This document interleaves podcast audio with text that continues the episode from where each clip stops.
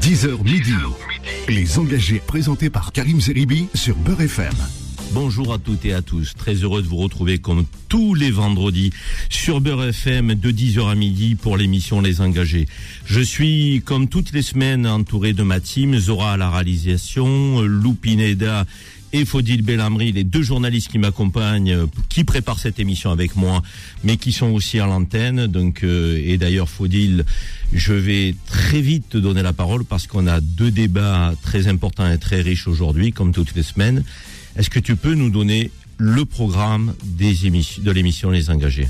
Eh ben, mon cher Karim, la semaine a été riche en actualité dans le programme des engagés. Nous aurions pu retenir le plan de sobriété présenté en conférence de presse par Elisabeth Borne hier, dans laquelle elle a exposé une dizaine de mesures économiques. L'objectif du gouvernement est de réduire notre consommation d'énergie de 10% dans les prochaines années.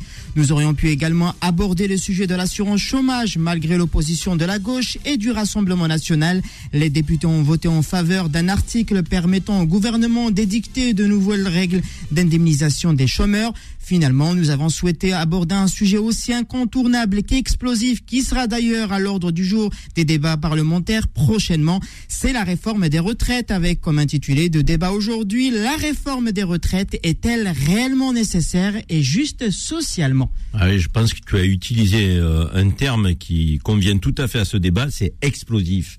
Euh, nos compatriotes s'interrogent effectivement à quelle sauce ils vont être mangés avec cette réforme dont on parle depuis euh, des années finalement, euh, qui est toujours remise au calendrier grec. Et, là, euh, on a l'impression que le gouvernement, quitte à passer en force, veut réformer les retraites. Et le débat des engagés, faut-il, il portera sur quel sujet aujourd'hui? Eh ben, nous allons aborder un sujet très sensible qui nous tient à cœur et qui tient à cœur l'actualité actuellement. C'est la situation des femmes en Iran. Ces dernières manifestent un courage héroïque depuis plusieurs semaines pour leur liberté. Nous aurons l'occasion, mon cher Karim, d'en débattre avec nos invités, nos chers auditeurs, comme le faisons chaque semaine. La question que nous nous poserons aujourd'hui, comment la France peut-elle soutenir le combat pour la liberté des femmes iraniennes? Merci Faudil. Effectivement, vous savez que c'est un sujet qui nous tient particulièrement à cœur euh, sur Beurre FM, le combat héroïque que les femmes iraniennes mènent pour la liberté, pour l'égalité. Donc nous en parlerons avec des invités euh, donc, qui connaissent très très bien l'Iran et pour cause, ce sont des Iraniens euh, et Iraniennes qui seront avec nous en plateau. Lou, ma chère Lou Pineda, qui est avec nous comme toutes les semaines et qui va nous poser les termes euh, de ce premier débat sur les retraites. Qu'est-ce qu'on peut dire, Lou, sur ce débat assez explosif? Eh bien, écoutez, Karim, ce qu'on peut dire, c'est que, évidemment, la réforme des retraites est un des piliers du programme de campagne d'Emmanuel Macron. Ça reste un dossier politique très sensible. Chaque point de la réforme prête à débat et à controverse au sein de l'hémicycle. Régime de retraite de la fonction publique, carrière longue, inégalité liée au compte de pénibilité, revalorisation annuelle, âge effectif du départ à la retraite ou encore allongement de la durée des cotisations. Le débat reste entier et ouvert. Une réforme que l'exécutif compte présenter avant a fait savoir la première ministre Elisabeth Borne. Mais Quatre mois après les élections législatives où le président de la République n'a obtenu qu'une majorité relative avec 250 députés, la patience de l'exécutif connaît ses premières limites. Sans majorité absolue, Emmanuel Macron serait prêt à dissoudre l'Assemblée nationale en cas d'adoption d'une motion de censure contre le gouvernement. Le recours à l'article 49.3 de la Constitution qui permet l'adoption d'un texte sans vote pourrait même être envisagé pour faire passer le projet de loi sur les retraites. Une réforme qui s'annonce donc très compliquée à mettre en œuvre et c'est pour cela qu'on l'en débat aujourd'hui en se posant la question de savoir si cette réforme est utile et juste. Et n'oubliez pas que l'on attend votre avis sur ce sujet au 01 53 48 3000. Merci Lou. 01 53 48 3000. Les auditrices et les auditeurs de Beurre FM peuvent participer, comme vous le savez, toutes les semaines à notre émission, à nos débats, en témoignant, nous donnant votre avis. Euh, n'hésitez pas à composer ce numéro qui vous permet de rentrer dans le débat avec nous. Alors, c'est vrai que le contexte que, que Lou Pineda vient de, vient de dresser est quand même assez particulier. On a un gouvernement qui n'a pas de majorité absolue, qui n'a qu'une majorité relative. On a des débats qui sont assez explosifs avec des sujets dits de réforme. Moi, je suis toujours perplexe sur ce thème parce que pour moi, réforme veut dire progrès. Et on a souvent le sentiment que les réformes dans notre pays, elles enlèvent des acquis puisqu'elles n'en octroient. Et euh, derrière, on a la menace du 49-3 et de la dissolution. Ça fait quand même beaucoup pour notre belle démocratie. Alors aujourd'hui, pour évoquer ce débat des retraites, il nous fallait un économiste, un économiste qui euh, connaît le sujet et qui euh, a réfléchi, euh, non pas tout seul, mais avec d'autres collègues, si je puis dire, chercheurs, universitaires, économistes, à ce sujet. On a Henri Sterdignac qui est avec nous aujourd'hui, qui est économiste et membre fondateur du collectif Les économistes atterrés. Alors je précise, c'est une association qui a été créée en 2011, les économistes atterrés, composée de chercheurs, d'universitaires, et qui se, se définit quand on va sur Internet pour regarder effectivement qu'est-ce que c'est les économistes atterrés, comme étant opposés à l'orthodoxie néolibérale. Donc c'est ce qui euh, euh, résume, j'ai envie de dire, un peu la, la, la, posture et la démarche de ces économistes. Bonjour Henri Sterdignac. Bonjour. Merci d'être avec nous euh, aujourd'hui. On est très heureux de vous avoir sur le plateau de, de Beurre FM pour évoquer un sujet qui est complexe quand même dans l'esprit des Français, parce qu'on entend tout et son contraire sur cette question des retraites. Certains prétendent que euh, il faut faire une réforme, c'est urgent si on veut sauver notre système par répartition. D'autres nous indiquent qu'il n'y a pas d'urgence. Finalement, on peut être à l'équilibre sur cette, euh, euh je dirais, cette, cette approche qui est la nôtre des cotisations des salariés pour assurer les retraites de, de nos anciens et des seniors. D'autres indiquent que c'est pour équilibre, équilibrer un budget qui serait un déficit. Euh, et on a même eu euh, au sein de ce gouvernement des postures très contradictoires. D'emblée, quand je vous dis réforme des retraites, vous me dites quoi? Nécessaire, utile ou pas vraiment?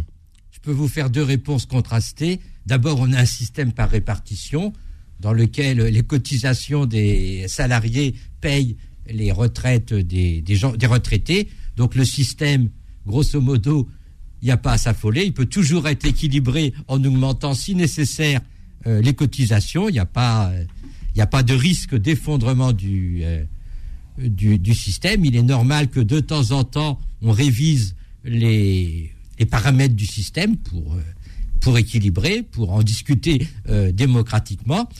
Donc oui, on peut discuter de la, périodiquement des réformes des retraites. C'est pas des vraies réformes, c'est simplement de l'adaptation. Et ensuite, bah, il n'y a pas d'urgence. Hein, le système est équilibré. Jusqu'à quand, Henri Ferdinand, il est équilibré? Le système est équilibré cette année. Il sera excédentaire euh, l'année prochaine de 3 milliards, ce qui est quand même satisfaisant. Et après, de, de, selon les prévisions, bah, ça dépend de l'évolution de l'activité. Ça dépend aussi euh, des, de l'évolution des salaires, en particulier euh, des salaires des fonctionnaires et des, effectifs de fonctionnaires, ce qu'on peut dire, c'est que selon les prévisions du, du, corps et selon les, les différentes hypothèses, on va avoir un léger déficit entre 0,3% et 1% du PIB dans les années à venir. C'est pas tragique. Hein, le tout, c'est que euh, le gouvernement ne veut absolument pas euh, augmenter les taux de cotisation et donc, mais il ne faut pas dramatiser une situation. Hein, quand on dit euh, en 2035, on aura un déficit de 0,5 points du PIB, hein, il faut se rappeler qu'aujourd'hui, euh, on a un déficit public de 5 points du PIB et on vit très bien. Donc euh, le corps, je précise, c'est la commission d'orientation, le conseil d'orientation des retraites qui est rattaché au Premier ministre. Qui est rattaché au Premier ministre et donc qui fait chaque année une prévision de l'évolution des retraites jusqu'en euh, 2070, ce qui est bien sûr euh, assez comique euh, quand on y réfléchit. Donc, vous nous dites, euh, le système est aujourd'hui équilibré. Il le sera euh, la semaine prochaine et plus encore, puisque on, aura, euh, on sera bénéficiaire.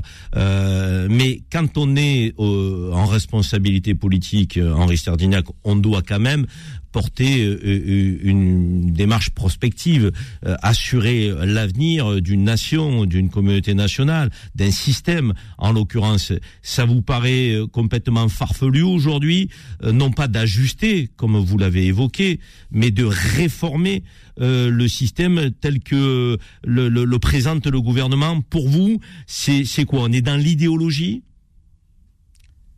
Vous vous souvenez peut-être qu'il y a cinq ans, le président Macron avait été élu avec l'idée on va réformer les retraites, c'est-à-dire modifier complètement le système, passer un système unique pour tous les Français, un système qui serait géré par l'État, euh, un système à points.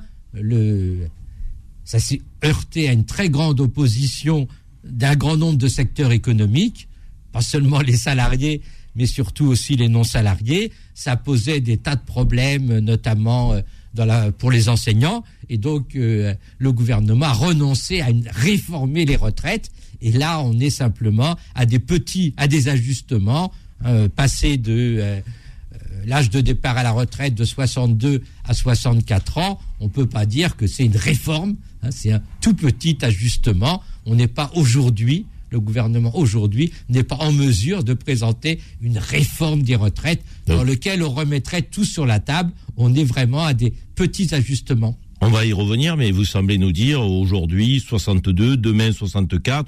Finalement, c'est pas grand-chose.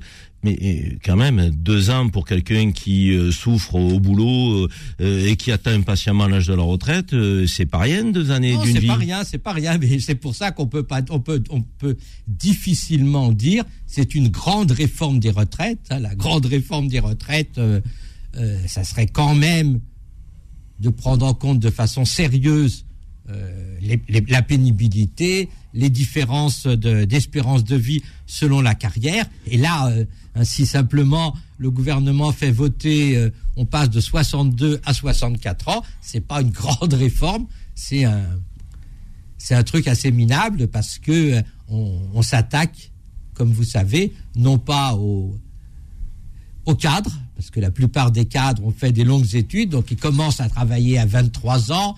La, la durée de cotisation requise, ça va être 43 ans, donc pour les cadres, 23 plus 43, ça fait 66 ans, donc la plupart des cadres, ils vont travailler jusqu'à 66 ans, les médecins jusqu'à 68 ans, mais ce n'est pas un problème pour eux, parce qu'ils sont capables de travailler jusqu'à cet âge. Le problème, c'est effectivement les salariés, les ouvriers, les employés à travailler tôt et mmh. à travailler tôt qui eux euh, peuvent pas aller jusqu'à 64 ans.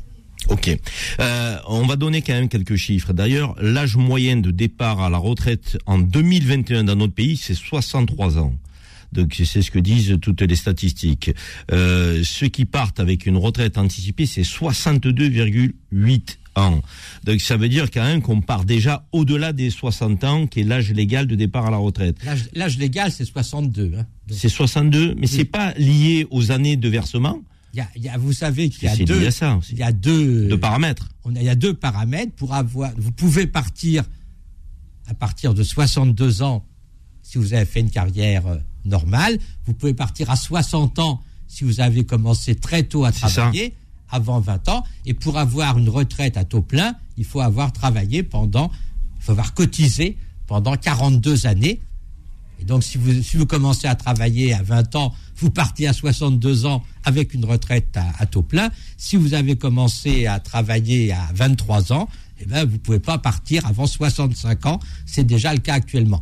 Il faut savoir aussi hein, qu'il y a un certain nombre, que, il y a un certain nombre de femmes qui ne prennent pas leur retraite avant 67 ans, parce que c'est à 67 ans que de toute façon, vous avez la retraite à taux plein. Ça ne signifie pas pour autant qu'elle travaille. Hein, il y a des couples, le, le monsieur, parce que, bon, le monsieur a une retraite satisfaisante, la dame, elle attend 67 ans, parce qu'à 67 ans, elle a une retraite plus élevée que si elle liquidait sa retraite à 62 ans, ça ça signifie pas qu'elle travaille entre 62 et 67 ans. Bon, c'est parfois un peu complexe ces, questions de retraite parce que 42 ans de, de, versement, 62 euh, ans euh, l'âge légal de départ au moment où nous parlons, on a 16,7 euh, millions de retraités dans notre pays, on a 29 millions d'actifs, je rappelle qu'on a 2 millions, 4 euh, chômeurs euh, dans notre pays euh, et on a 550 000 chômeurs de plus de 50 ans, ce qui, ce qui fait quand même quasiment plus de, plus de 20%. On reviendra sur cette question de l'emploi des seniors parce que c'est un vrai sujet. Et d'ailleurs, à ce titre, je vais vous faire écouter un son de qui? Ben De notre président de la République en 2019, c'est pas vieux 2019, c'est il y a trois ans, qui nous disait Franchement, ce serait assez hypocrite de décaler l'âge légal. Je veux dire, quand aujourd'hui on est peu qualifié, quand on vit dans une région qui est en difficulté industrielle, quand on est soi-même en difficulté, qu'on a une carrière fracturée, Bon courage déjà pour arriver à 62 ans. C'est ça la réalité de notre pays. Alors on va dire non, non, il faut maintenant aller à 64 ans. Vous savez déjà plus comment faire après 55 ans. Les gens vous disent les emplois c'est plus bon pour vous. C'est ça la réalité. C'est le combat qu'on mène. On doit d'abord gagner ce combat avant d'aller expliquer aux gens, mes bons amis, travaillez plus longtemps. Délai légal. Ce serait hypocrite.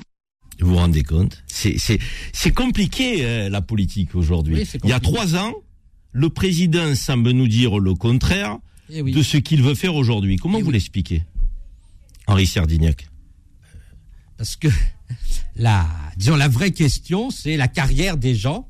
Hein, la vraie question, c'est euh, comment faire pour que les gens euh, restent au travail jusqu'à euh, 62 ans euh, avec plaisir et avec euh, une capacité effectivement de travail. Et donc, ça suppose, si on était sérieux, de dire ben, il faut se mobiliser au niveau des entreprises, hein, il faut réfléchir aux carrières et se dire comment faire pour que effectivement tout le monde puisse aller jusqu'à euh, 62 ans. Ça veut dire que si vous avez une carrière, un boulot pénible, vous le faites de 20 ans à 40 ans et à 40 ans vous êtes reconverti. Vous êtes plus conducteur de bus, mais vous êtes gestionnaire d'une euh, d'une station de bus. Ou voilà. Et donc euh, c'est au niveau des, des entreprises que euh, que ça se joue. Donc de temps en temps, le gouverneur, le président de la République peut renvoyer la balle aux entreprises. Et puis là, euh, Hum. faire passer de 62 à 64 ans, comme on l'a déjà dit, ben, ça frappe pas les cadres, hein, ça frappe Toujours les mêmes. les ouvriers et les employés, et également. On va y revenir. Henri Serdignac, et on va y revenir avec une députée, une députée de la majorité, mais aussi une députée de l'opposition de la NUPES. Elles seront, ces deux députés, euh, avec nous en ligne. On prendra aussi des auditeurs, ça commence à chauffer au 01 53 48 3000. Petite pause, et on se retrouve dans quelques minutes. Les engagés, les engagés reviennent dans un instant. Retrouvez les informés tous les jours de 18h à 19h30. Pouvoir d'achat, emploi, santé, sécurité, éducation. Ne manquez pas le meilleur de l'actualité décryptée et débattue. Les informés, présentés par Adil Farkan tous les jours de 18h à 19h30 sur Beurre FM. 10h midi. Les engagés, présentés par Karim Zeribi sur Beurre FM. Nous sommes de retour euh, dans les engagés pour poursuivre notre débat sur la réforme des retraites. Est-elle nécessaire? Et juste socialement cette réforme. C'est la question que nous nous posons ce matin avec Henri Sterdignac, qui est économiste et membre fondateur du collectif Les économistes atterrés, association qui a été créée en 2002, 2011, pardon, composée de chercheurs, d'universitaires, d'économistes qui sont opposés à l'orthodoxie néolibérale. Nous avons aussi euh, en ligne Raquel Garrido, qui est députée de la NUPES. Donc euh, Raquel Garrido, qui est une, une femme combative, on le sait, sur le terrain social, qui est avocate de, de métier et qui a toujours milité euh, bah, pour plus de justice sociale. Donc elle va nous dire dans un instant euh, ce qu'elle pense de cette réforme des retraites. On a Zaki euh, qui nous appelle de Vitry-sur-Seine. Zaki, bonjour. Oui, bonjour. Suis très content de vous avoir euh, en ligne. J'aime beaucoup intervenir sur FM. Euh, et là, je voulais revenir sur le sujet des retraites parce que moi, en tant que citoyen, parce que en tant que citoyen, je trouve ça quand même ahurissant, ahurissant cette réforme des retraites parce que on n'est pas du tout dans le plein emploi. C'est-à-dire qu'aujourd'hui, il y a beaucoup de chômeurs, il y a beaucoup de jeunes qui attendent et on dit ah on va faire travailler les personnes qui sont qui sont qui âgées qui ont déjà beaucoup travaillé. On leur dit on va vous faire travailler plus. C'est-à-dire que le problème c'est que j'ai l'impression que on marche sur la tête. Les gens qui ont travaillé qui veulent aller se reposer profiter de leurs petits enfants profiter de ce qu'il leur reste comme temps parce que les maladies vont arriver et tout on les en empêche on leur dit il faut travailler. Et les jeunes qui sont là, qui ont l'énergie, qui ont envie de construire la France, envie de travailler, de construire leur vie, on leur dit non, non, non, non, restez au chômage parce que la place, elle n'est pas encore libre. Donc, je trouve ça ahurissant. Ça, c'était mon premier point. Le deuxième point, c'est le- les valeurs qu'on a dans notre pays. Il faut savoir que l'argent, le travail, c'est des valeurs. Nous, on est construit, euh, tous les anthropologues et les psychologues vous le diront, on a un système de récompense. C'est-à-dire que quand on travaille, on veut qu'à la fin avoir un salaire pour pouvoir vivre, s'amuser. Vous, monsieur Zeribi, vous, parlez souvent de votre mère qui est soignante. Quand vous travaillez, vous gagnez votre, bien votre argent. Je suis sûr que ça vous fait plaisir d'offrir quelque chose à votre mère, etc. De, tous, on a envie de, de sortir avec sa femme, de faire plaisir à ses enfants. Aujourd'hui, le travail ne paye plus. déjà, quand on travaille, c'est que les gens ont du mal à travailler parce que si on travaille tout, tout le mois et à la fin, on n'arrive pas à s'en sortir, peut pas payer son loyer, on ne peut pas payer sa, sa voiture, déjà là, il y a un gros problème. Et maintenant, à ceux-là, au lieu de résoudre ce problème, on rajoute, on veut rallonger la retraite, c'est-à-dire non seulement quand on travaille, on n'est pas commencé par le salaire, mais en plus, on va travailler toute notre vie, peut-être qu'on verra jamais de retraite, on pourra jamais en profiter. Zaki, Bref, il n'y a plus de vie. vous faites quoi dans la vie? Moi, je suis manager d'équipe. Vous avez quel âge? J'ai 40 ans. Et vous vous imaginez partir à 64, 65 ans C'est même pas que j'imagine. Aujourd'hui, les gens, et même s'il y a un débat, ils n'y croient plus. C'est pour ça que les gens sont en train d'investir dans l'immobilier, dans le bitcoin et tout, parce qu'ils n'y croient déjà plus à la retraite. Et ils croient que ça va passer de force. Et effectivement, on sait très bien qu'il va y avoir des, des débats. Là, Madame Guérido va intervenir, qui défend les, les, les, les travailleurs, etc. Mais on sait qu'au final, ils vont passer en force. Aujourd'hui, il y a le, le 49.3, il y a le, le- le- la dissolution de l'Assemblée qui nous dit si ça passe pas. On voit bien que les valeurs, au début de l'émission, M. Zeribi, vous avez dit que vous, un problème avec le mot réforme parce que vous avez l'impression qu'on recule. Et Ben, pour moi, la réforme, euh, elle est synonyme de régression depuis des décennies dans le pays. On nous dit il faut réformer, à chaque fois derrière, ça veut dire on va rogner sur vos acquis et on va faire des économies budgétaires. La réforme, on remet jamais l'humain au centre. Pour moi, il faut mettre Exactement. l'humain au centre. Exactement. C'est-à-dire qu'en réalité, dans la réforme, on- nous, on voudrait que ce soit un- une progression. Ça veut dire on change pas pour Exactement. changer, on change pour s'améliorer. Alors que là, on Exactement. a l'impression qu'on change pour reculer. Exactement. Et ça, c'est- juste, et je vous rends l'antenne, je trouve ça très très grave parce que si jamais on continue à casser la valeur du travail, la valeur de l'argent et qu'on qu'on empêche les gens de, de, de vivre, de profiter de leur vie, vous savez, il y a beaucoup de gens qui meurent au travail ou qui meurent juste après le travail. Si on, le- on- les gens comprennent que jamais plus ils, ils pourront profiter de leurs petits-enfants et, et tout, là, on va avoir une vraie crise dans la société. Votre témoignage est très complet. Merci d'avoir composé le 01 53 48 3000. Vous avez quasiment balayé le spectre des inquiétudes euh, et des interrogations des Français. Zaki, merci d'être à fidèle vous. à Beurre FM et à l'émission Les Engagés en particulier. Restez connectés parce qu'on va avoir Raquel Derrido, je le disais dans un instant, on va avoir Alexandre qui est coiffeur aussi qui va nous parler de la pénibilité. Et puis là, je voudrais euh, que Prisca Thévenot, député Renaissance, c'est-à-dire euh, euh, la majorité présidentielle, euh, qui vient d'entendre vos propos, euh, je voudrais la faire réagir, Prisca Thévenot. Prisca Thévenot, donc, euh, elle est courageuse, elle intervient souvent sur des sujets compliqués et complexes de, que, sur, que le gouvernement veut mettre en œuvre. Sur cette question des retraites, euh, Prisca Thévenot, bonjour. Bonjour. Merci Prisca d'être avec nous, député Renaissance. Vous avez entendu Zaki de Vitry-sur-Seine. Vous avez certainement entendu notre économiste sur le plateau qui nous dit finalement cette réforme, elle n'est pas euh, nécessaire. Le système par répartition y tient. Il est en équilibre. On pourrait éventuellement travailler sur les ressources humaines, euh, l'accompagnement euh, des seniors dans l'emploi, mais faire partir les Françaises et les Français plus tard, est-ce que c'est bien raisonnable, Prisca? Alors, euh, plusieurs points. Effectivement, sur le sujet économique, je pense que c'est pas le sujet. C'est pas, c'est pas comme ça qu'il faut l'anglais. Il faut surtout regarder l'en- l'enjeu démographique. Je suis désolée, j'ai un retour chez vous. J'arrive pas à parler. Euh, nous, on vous entend très bien, Prisca. Je Allez-y. suis en écho. On vous entend très bien. Bon, bah, moi je m'entends pas. J'en- J'entends rien. Bon. Euh, je- on va essayer de vous reprendre. On a un petit in- incident technique. Raquel Garrido. Allô? Bonjour, Raquel. Bonjour Karim.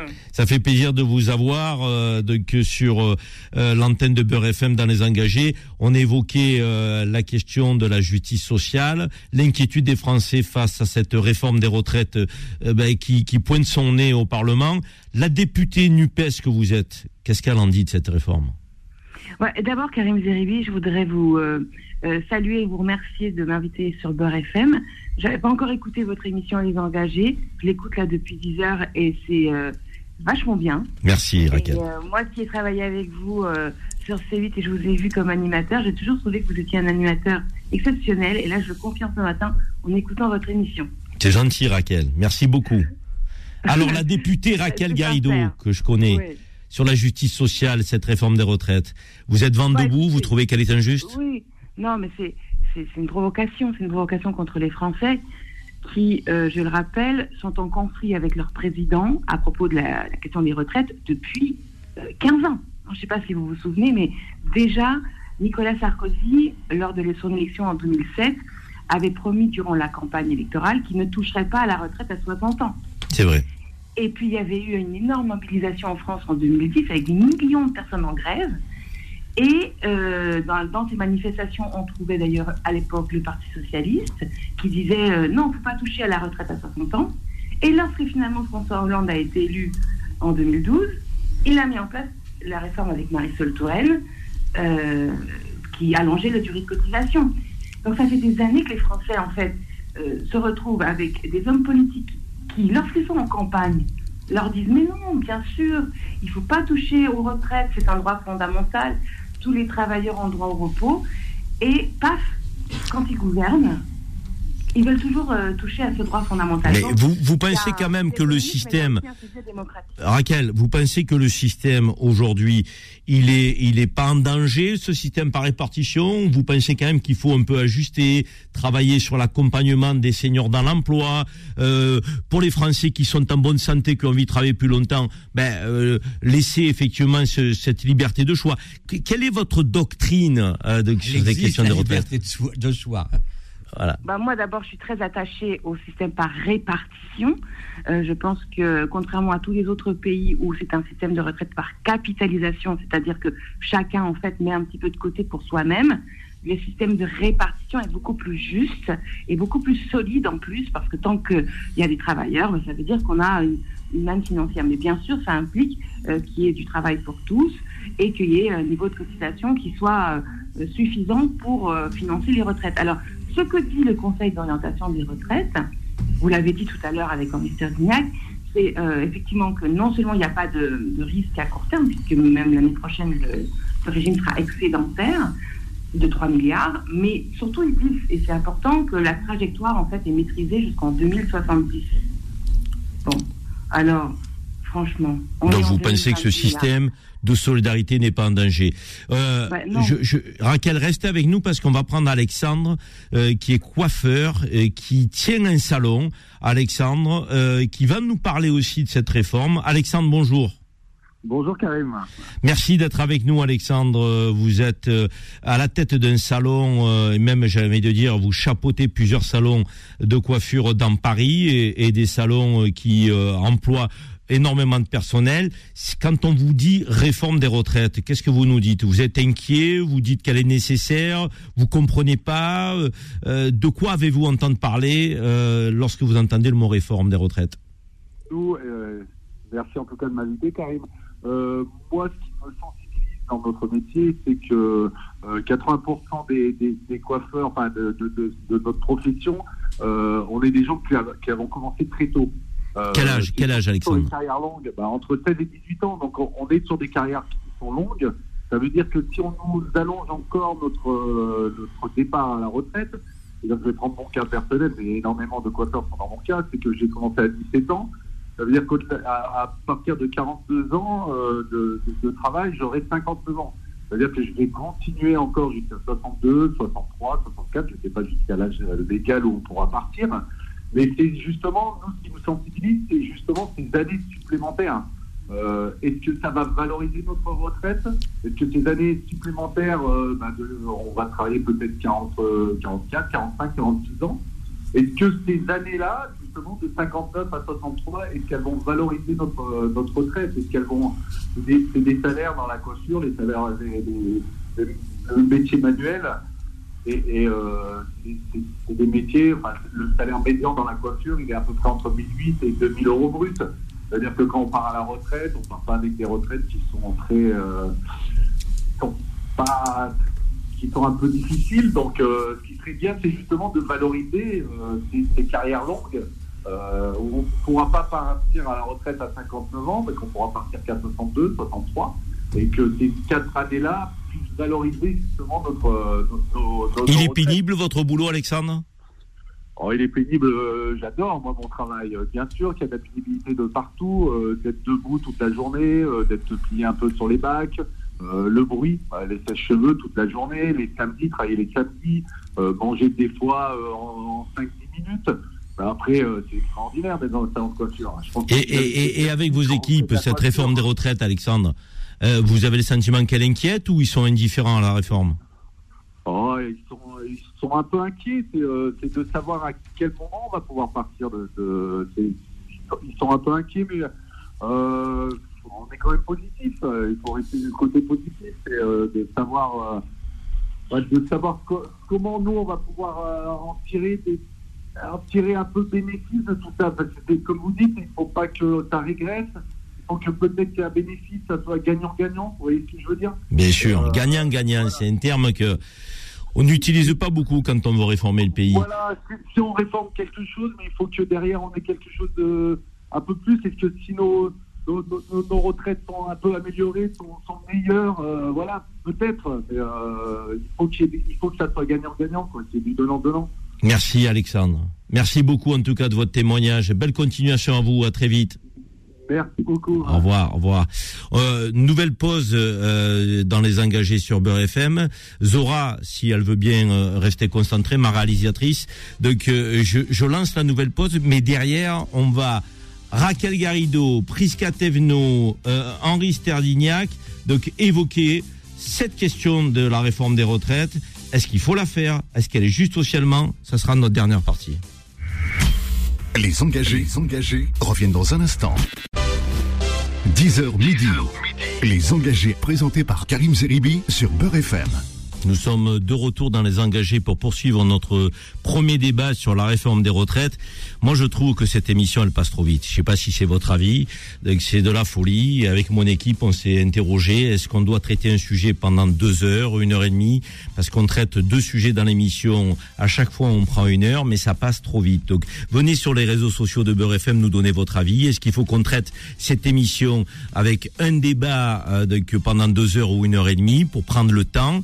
Euh, venez aussi sur mes réseaux sociaux, Karim Zeribi, Instagram, Twitter. Donnez-moi votre avis. Ça nous intéresse. Cette émission, c'est la vôtre. C'est une émission citoyenne. C'est une émission d'information, de débat. Alors, euh, Henri Sterdignac qui est avec nous, qui est économiste, euh, nous dit cette réforme, elle n'est pas euh, urgente à faire. Donc notre système par répartition, il tient, il est équilibré et il sera même bénéficiaire l'année prochaine. Euh, Henri Sterdignac, euh, franchement, le gouvernement, il se fout de notre, euh, vous avez compris, en faisant cette réforme, il veut faire un peu de gras pour équilibrer le budget global euh, de, de notre État, où vraiment notre système mérite d'être sauvé et donc révisé.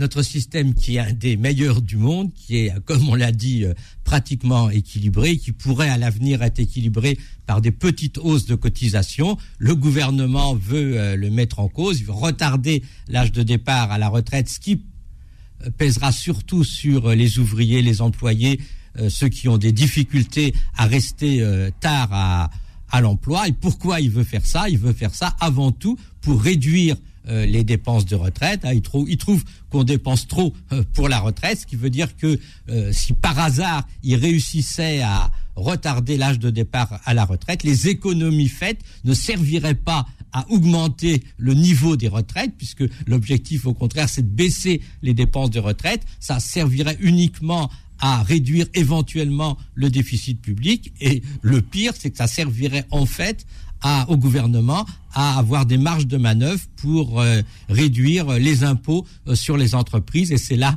le grand danger contre lequel il faut se mobiliser. Ce que vous nous dites est, est très intéressant et je vais faire rebondir Prisca Tevno qui est en ligne à nouveau avec nous. Ça passait mal tout à l'heure, j'espère que ça passe bien. Prisca, vous êtes avec nous?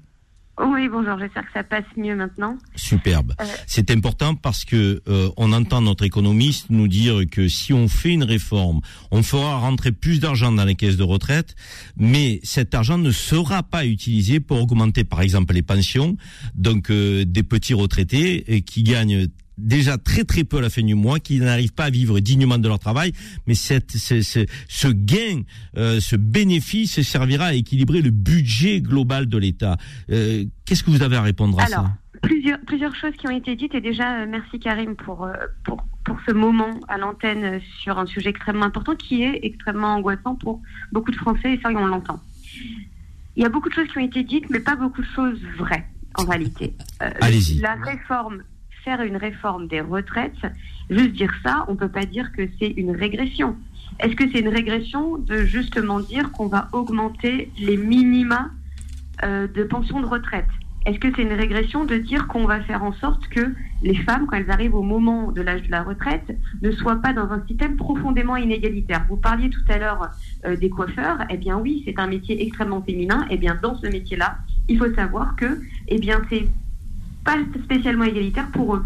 Est-ce que c'est une régression de dire qu'on va mieux prendre en compte les, carrières longues, les carrières pénibles? Moi, je suis pas sûre. Et donc, c'est pour ça que je dis, avant de vouloir jeter à la poubelle euh, une réforme qui arrive et dont les concertations ont encore lieu, sont en cours, je trouve que c'est euh, ne pas bien comprendre le régime tel qu'il fonctionne aujourd'hui. C'est bien évidemment un enjeu financier, mais c'est aussi un enjeu en termes de promesses sociales. Faisons en sorte que notre régime, déjà, soit pérenne, continue à exister dans le temps pour les générations à venir, mais aussi répare les inégalités qu'il produit. Donc vous nous dites, Prisca Fenno, cette réforme sera sociale. Mais elle est sociale. Mais de toute façon, le régime de retraite tel qu'il existe aujourd'hui en France et qu'on doit, et qu'on doit conserver, c'est un, c'est un fabuleux lieu d'intergénérationnalité. Ah non, mais ça, euh, nul ne le conteste. Notre régime par répartition est un système de solidarité exceptionnel dans le monde dont on est très fier. Mais aujourd'hui, vous comprenez que les Françaises et les Français, euh, qui pour beaucoup euh, vont au boulot, non pas en spritant, mais parfois en reculant, se disent s'il faut que je fasse encore quelques années, surtout sur des métiers pénibles, comment je vais finir? Est-ce eh que ben, je vais c'est bien pouvoir vivre de ma retraite? C'est bien ce qu'on vient de dire. Cette réforme va surtout répondre à ces sujets-là. Bon, Parce alors, que, en Il n'y général, a pas on le accumule contenu, je suis désolé, mais il n'y a pas le Vous avez absolu- euh, le gouvernement n'a absolument pris, euh, annoncé aucune mesure sur la pénibilité monsieur- et sur l'égalité Oh homme-femme. non, monsieur, non, non, non, non, Je non, suis non, non, désolé. Là, c'est- Là, c'est faux. Euh, vous pouvez reprendre tout ce qui a été dit pendant la campagne des présidentielles, notamment au moment du débat entre les deux derniers candidats, Marine Le Pen et Emmanuel Macron. Ça a été abordé en long, en large en travers. Je suis absolument navrée. Et je suis Qu'est-ce que le gouvernement vous dire que compte en ces faire sujets- pour la pénibilité Monsieur, monsieur, je vais finir. Monsieur, je vais finir ma phrase. Et justement, au sein du Parlement, donc à l'Assemblée nationale où je, où, je, où je siège, notamment en commission des affaires sociales, qui va recevoir euh, ces sujets-là, eh bien, c'est au cœur même des débats. Donc, euh, je veux dire que c'est faux de dire que ça n'a pas été abordé. Ça n'a pas arrêté d'être abordé. La pénibilité, la revalorisation des pensions minimales, mais également euh, le- les carrières longues. Prisca, Prisca, on a mis un son, je ne sais pas si vous l'avez entendu, du président de la République en 2019. Écoutez, écoutez-le, écoutez-le. Non, ce serait assez hypocrite de décaler l'âge légal. Je veux dire, quand aujourd'hui on est peu qualifié, quand on vit dans une région qui est en difficulté industrielle, quand on est soi-même en difficulté, qu'on a une carrière fracturée, bon courage déjà pour arriver à 62 ans. C'est ça la réalité de notre pays. Alors on va dire non, non, il faut maintenant aller à 64 ans. Vous savez déjà plus comment faire après 55 ans. Les gens vous disent les emplois c'est plus bon pour vous. C'est ça la réalité. C'est le combat qu'on mène. On doit d'abord gagner ce combat avant d'aller expliquer aux gens, mes bons amis, travaillez plus longtemps. Délai légal. Ce serait hypocrite. Prisca, on a le même président de la République euh, aujourd'hui qu'il y a trois ans Karim, ce qui est hypocrite, c'est de faire parler des propos en 2019 sans prendre ceux de 2022. Le propos est le même, c'est-à-dire que oui, nous ne devons pas faire travailler ceux qui ont déjà plus longtemps, ceux qui ont déjà des carrières longues, ceux qui ont des carrières pénibles, pénibles. Mais il y a un certain nombre d'autres emplois où effectivement nous pouvons pousser l'âge de départ à la retraite. Arrêtons, arrêtons de, je pense, de regarder le truc par le petit bout de la laurienne. Oui, c'est pas facile à entendre que nous devons aujourd'hui mener une réforme. Mais cette réforme, elle n'est pas pour le pire, elle est pour le mieux. Et être responsable politique aujourd'hui, c'est être en capacité de le dire. Et être responsable politique aujourd'hui, c'est aussi être en capacité de se mettre autour de la table pour avoir les concertations, pour discuter sur ces sujets-là et pour y travailler. Et c'est ce que les parlementaires vont faire. Prisca, Prisca. Maintenant, moi- je- moi- ça me fait un peu mal d'entendre qu'une réforme qui va pour sauvegarder notre régime et le rendre plus égalitaire est une régression. Enfin, c'est complètement incohérent. Prisca, Prisca, vous êtes député de la majorité. On connaît votre fibre sociale, euh, de votre humanisme. Donc, on peut penser que vous, vous voulez aller dans cette direction.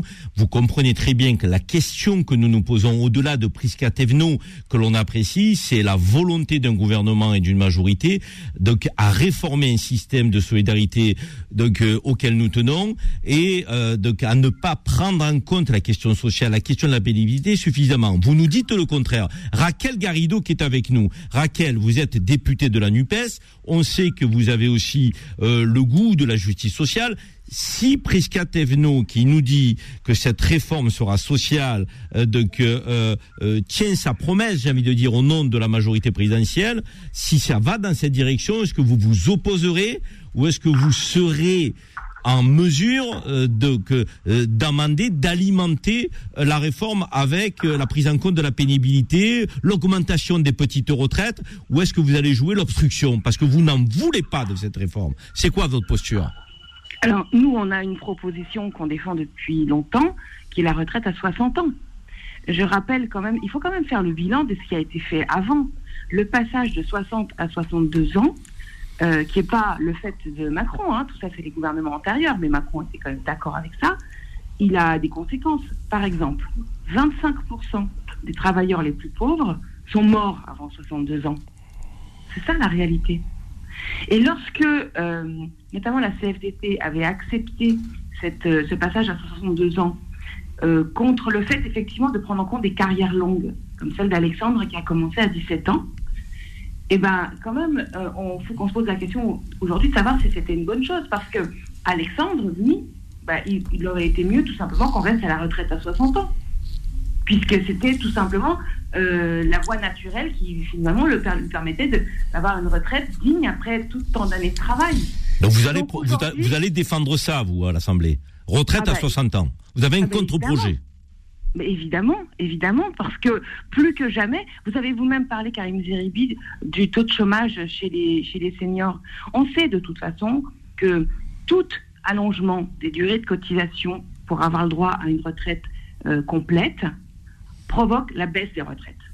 C'est simple, c'est automatique, notamment chez les femmes. Notamment chez les femmes. Pourquoi? Parce qu'on n'arrive pas à cotiser jusqu'au bout. Donc en fait, tout ça, c'est un énorme appauvrissement. C'est une énorme ponction sur le peuple, ponction financière sur le peuple, à un moment où les super profits n'ont jamais été aussi élevés. Jamais Raquel, il y a Raquel. autant de super profits, et au lieu de taxer les super profits, eh ben, ils génèrent en fait une espèce de nouvelle taxe sur les pauvres. Raquel Garrido, je, je vais, je vais vous, vous faire une proposition que je, que je lance à Prisca Thévenot. Vous êtes d'accord pour venir toutes les deux sur le plateau de Beurre Ah pour débattre avec grand plaisir. Prisca, Mais nous y sommes Prisca. Non mais non non mais vraiment avec grand plaisir parce que du coup moi j'aurais une question à poser à Raquel Guérido. J'entends tout à fait votre votre alerte et j'ai envie de vous dire je la partage. Je ne veux pas que les gens qui sont déjà dans des carrières pénibles, qui sont des carrières longues et qui souvent effectivement n'arrivent pas à atteindre l'âge de la retraite soient pénalisés par cette réforme. Mais est-ce que l'âge de la retraite que vous posez- proposez à 60 ans, vous l'appliquez à tout le monde? Prisca, Donc, Prisca, Prisca, vous entendez la petite musique de fond? C'est une musique magnifique, c'est celle qu'on utilise au Ah. stade Vélodrome à Marseille quand notre équipe a le rentre sur le terrain. Là, c'est pour la pause. Donc moi, ce que je vous propose, mesdames, mesdames les députés de la République, Raquel Garrido et Prisca Thévenot, c'est de venir en plateau très prochainement, on vous lance l'invitation, pour débattre, s'il faut, pendant deux heures de ce sujet. Vous êtes d'accord? Avec Avec plaisir. Merci. Au revoir tout le monde. Merci à toutes les deux. Merci, merci mesdames les députés. Merci, merci euh, donc euh, effectivement Prisca Thévenot. Euh, Hen- Hen- Henri, un petit mot donc euh, au retour de la pause parce que ce débat, je pense qu'on va encore en- l'avoir pendant quelques mois. On lance la petite pause. Les engagés, les engagés reviennent dans un instant. 10h midi. Les engagés présentés par Karim Zeribi sur Beurre FM. Nous sommes de retour. Alors normalement, on devrait passer à la rubrique le Conseil citoyen dans un instant. Ensuite, le débat des engagés sur la deuxième partie, donc sur euh, le combat des femmes en Iran, combat pour la liberté. Euh, Henri, euh, on, on peut pas se quitter sans un, un mot de conclusion, même en 30 secondes. Qu'est-ce qu'il faut sur ce débat complexe des retraites pour nos pays? Mais D'abord, il faut un, débat euh, démocratique, un débat ouvert. hein. il faut que le gouvernement nous dise clairement qu'est-ce qu'il va faire avec euh, les économies qui réaliseraient si on retarde l'âge de la retraite. Il faut de toute façon que euh, ceux qui ont eu des carrières pénibles soient protégés et qu'elles puissent, ils puissent continuer à partir à 60 ans et même avant pour les métiers extrêmement pénibles. hein. Il faut pas, il faut tenir compte également du fait qu'il faut augmenter un certain nombre de, petites retraites et il il faut pas que euh, la réforme des retraites, l'objectif soit avant tout de baisser euh, les dépenses de retraite parce que euh, on a besoin des retraites pour euh, avoir une, une période après le travail de retraite heureuse. Vaste programme. Je vous sens quand même très dubitatif sur la démarche du gouvernement. Ce que je vous propose, j'ai lancé l'invitation aux deux députés, Prisca Thévenot et Raquel Garrido, euh, pour venir débattre, s'il faut, pendant une heure et demie ou deux heures sur notre plateau, en traitant tous les sujets, parce que le spectre, il est à la fois euh, vaste et complexe. Vous êtes d'accord pour venir Mais avec plaisir. Merci Henri. Merci Henri euh, Sterdignac, économiste, membre fondateur du collectif Les économistes atterrés. C'était quatre économistes qui ont créé cette association en 2011. Donc, euh, et vous avez été avec nous pendant plus d'une heure. Merci. Je vous dis à très bientôt sur l'antenne de Beurre FM. Je lance la rubrique Le Conseil citoyen. Le Conseil citoyen. Alors le Conseil citoyen, c'est toujours avec notre avocat Maître Serroussi. Comme vous le savez, c'est un rendez-vous hebdomadaire qui euh, a été lancé depuis le, le début des engagés. Lou, euh, aujourd'hui, on va faire un suivi. Chaque semaine, nous sommes donc en ligne avec Maître Serroussi, avocat en indemnisation de dommages corporels et figure montante du barreau de Marseille. Comme vous venez de le dire, Karim, aujourd'hui, nous allons revenir sur l'affaire de Nadia, squatteuse à Marseille, dossier important dont s'occupe Maître Serroussi.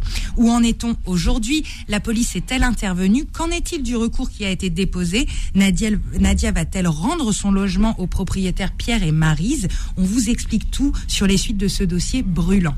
Merci Lou. Alors avant de donner la parole à Maître Serroussi, effectivement, pour nous faire, euh, je dirais, un, un, suivi, pour assurer le suivi de cette affaire euh, dont il a la charge, parce que c'est lui l'avocat de Nadia, je voudrais euh, m'excuser auprès de Louisa, Merwan et d'autres auditeurs de, de Beurre FM qui ont composé le 01 53 48 3000, qu'on n'a pas pu prendre à l'antenne, parce que cette émission, c'est le TGV de la liberté d'expression, ça va tellement vite, mais continuez de nous appeler, continuez de suivre notre émission.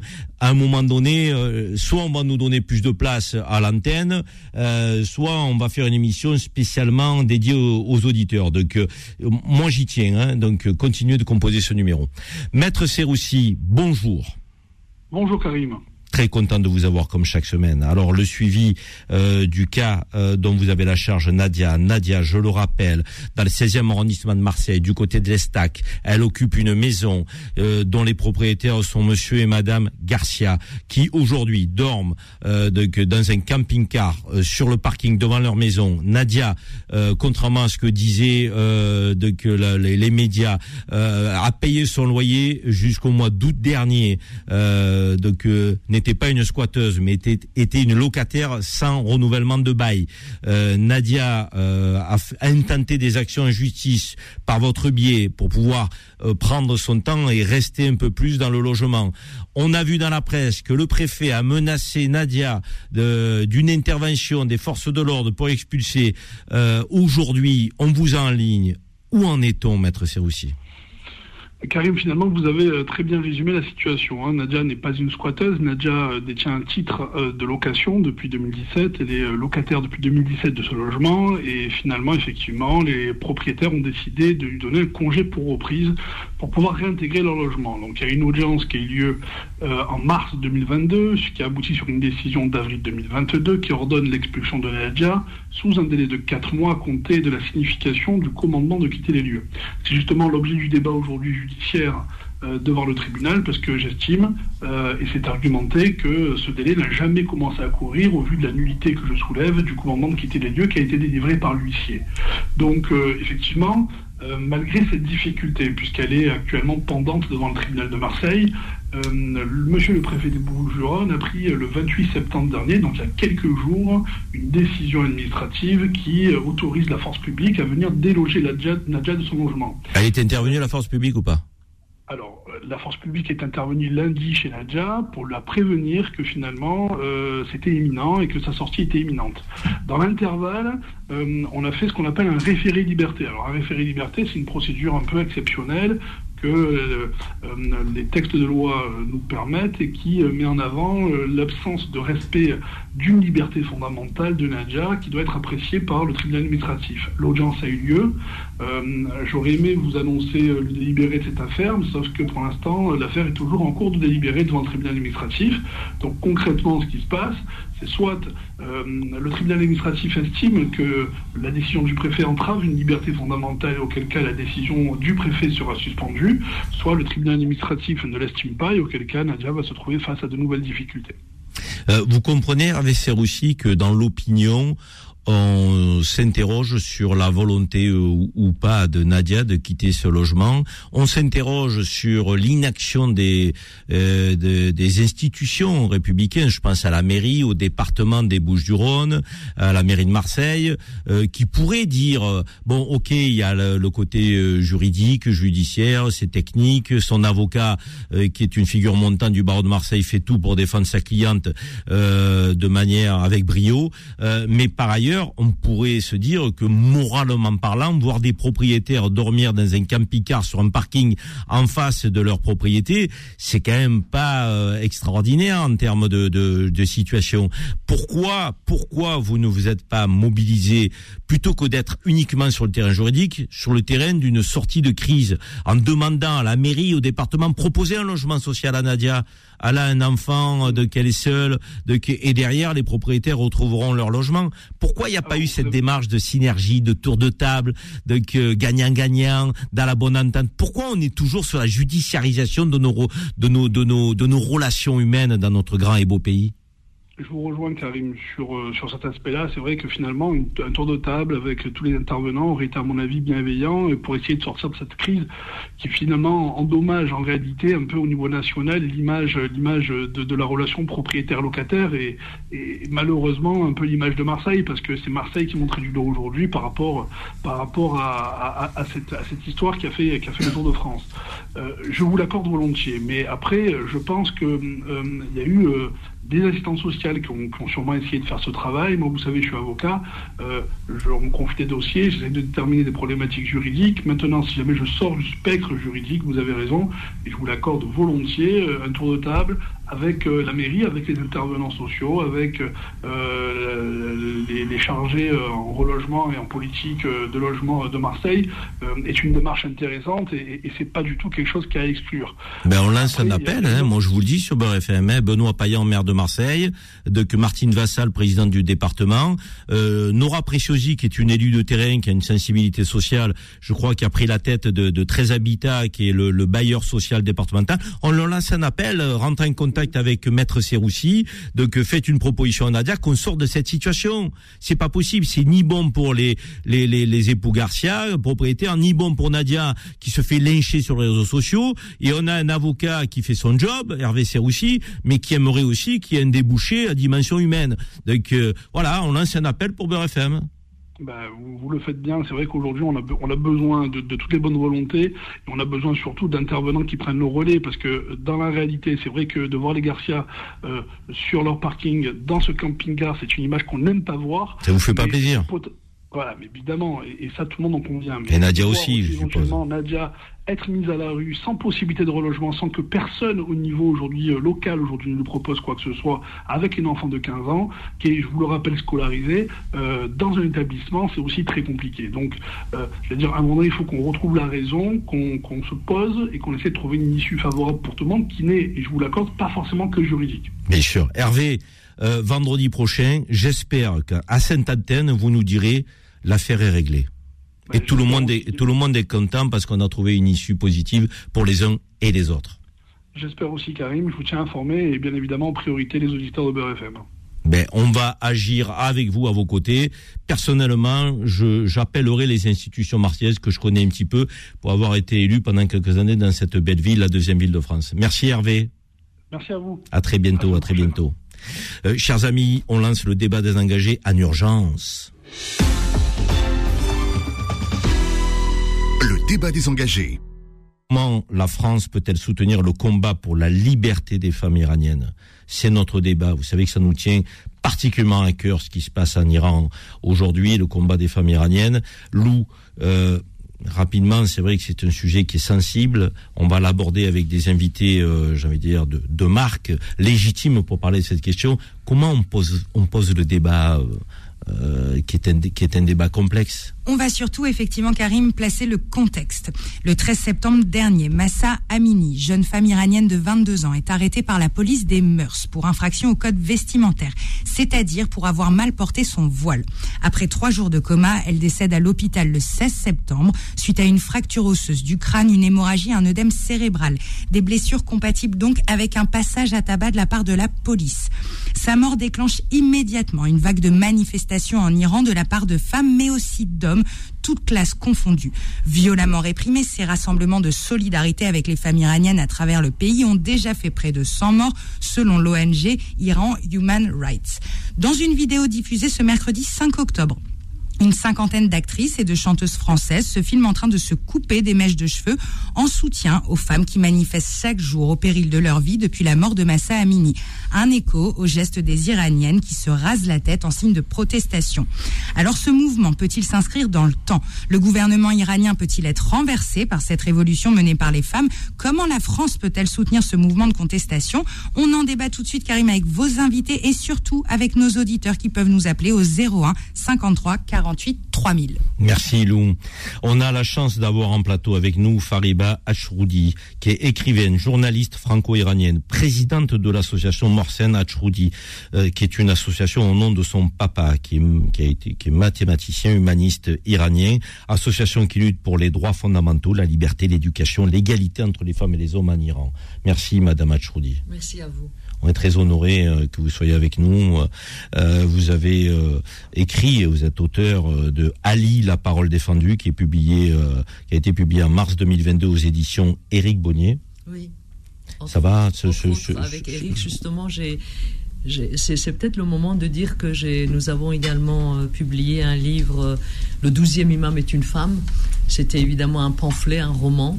Et on voit aujourd'hui que le combat pour la liberté et pour euh, l'égalité est mené par les femmes en Iran. J'y ai pensé d'ailleurs hier soir avant de venir ici. Donc Peut-être qu'on en parlera dans une autre émission, c'est pas c'est pas l'heure, mais effectivement avec Eric, on a on a mené pas simplement avec Eric, tous mes livres, il y a beaucoup de mes livres par d'Iran. Et je me disais d'ailleurs si euh, s'il y avait eu un peu plus d'écho sur pas simplement mes livres, hein, il y a eu beaucoup de livres sur sur la situation iranienne, peut-être que les gens comprendraient mieux aujourd'hui ce qui se passe. Mais bon, parenthèse fermée, merci à vous de m'inviter. C'est un grand plaisir. Euh, en face de vous se trouve Charles euh, Gavami Shirazi, qui est fils de réfugiés iraniens. Il manifeste tous les dimanches pour soutenir les familles iraniennes. Donc, euh, Charles est chef d'entreprise aujourd'hui dans notre, dans notre pays. Bonjour Charles. Bonjour. Merci de m'accueillir aujourd'hui. aujourd'hui, je suis là aussi pour parler de ce qui se passe en Iran, car toutes les femmes et filles iraniennes sont dans la rue suite à l'assassinat de Marsan Amini, parce qu'aujourd'hui, c'est compliqué. Euh, les filles iraniennes aujourd'hui demandent la liberté, femme, vie, liberté, euh, pour pouvoir être libre, car aujourd'hui, depuis 40 ans, c'est compliqué et ils ne peuvent pas être libres. Hum. évidemment, c'est le, sujet phare de notre débat, la liberté euh, euh, qui fait partie du triptyque républicain, liberté, égalité, fraternité. On, aimerait tant effectivement que, cette promesse euh, soit effective pour les pour les femmes en Iran, les femmes et les hommes d'ailleurs, parce qu'il que il faut pas non plus isoler le combat des femmes. C'est un combat pour la communauté nationale iranienne. D'ailleurs, on a beaucoup d'hommes qui sont aux côtés de ces femmes.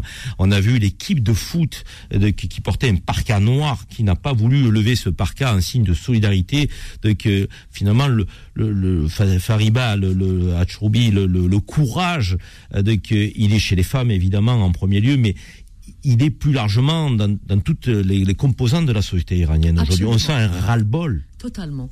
Je, je veux d'abord insister aujourd'hui de dire que le mouvement, effectivement, a été mené par euh, les jeunes femmes, mais surtout les jeunes femmes, les étudiants. Ça a commencé dans les, dans, dans, dans, dans les, dans les milieux euh, universitaires. universitaires.